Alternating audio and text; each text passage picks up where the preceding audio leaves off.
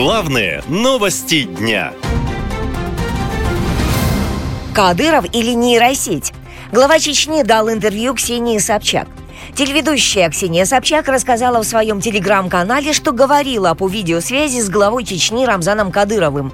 Он, мол, позвонил ей сам накануне вечером после того, как опубликовал видео, на котором его сын Адам избивает задержанного по обвинению в сожжении Корана Никиту Журавеля. По словам Собчак, беседа длилась 40 минут. Кадырову не понравились ее комментарии к видео, и глава Чечни запретил Собчак впредь что-либо говорить о его семье, хотя о себе разрешил.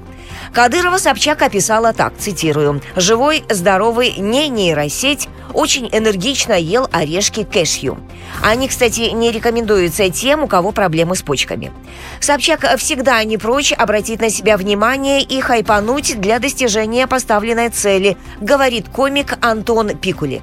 Ксения Собчак определенно просто талантливая медиа-менеджерка, которая максимально хайповые темы всегда затрагивает, чтобы удерживаться на плаву, и у нее это отлично получается. И иногда, когда ей никто не заплатил, она прокидывает какие-то оппозиционные вещи, оппозиционные мысли, но только для того, чтобы на аудиторию, которую она собрала с помощью оппозиционных мыслей, потом прокидывать всякие не все так однозначные мысли по типу «а может быть, ребят, все-таки, хороший Путин, политик».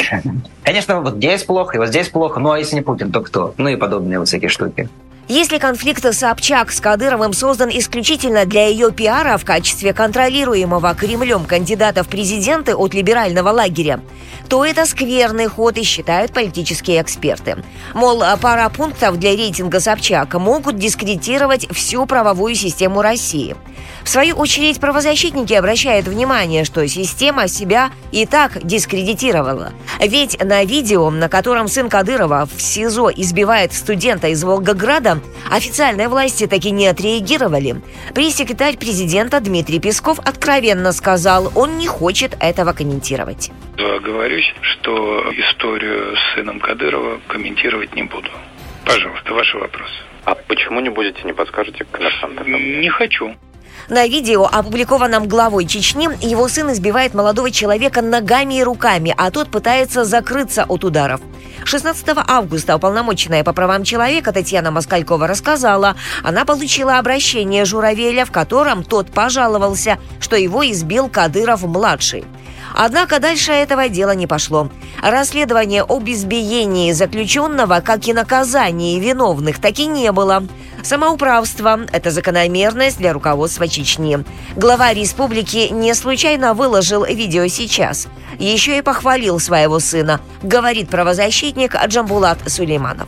Я думаю, что сегодня на фоне войны в Украине, когда старается как-то обосновать действия России в Украине как защита каких-то ценностей человеческих, противопоставляемых западным ценностям, что это, скорее всего, по крайней мере, по их мнению, это должно служить как бы таким, поднимающим его имидж в глазах людей, которые против западных ценностей. Хотя, на самом деле, такое поведение не красит чеченца.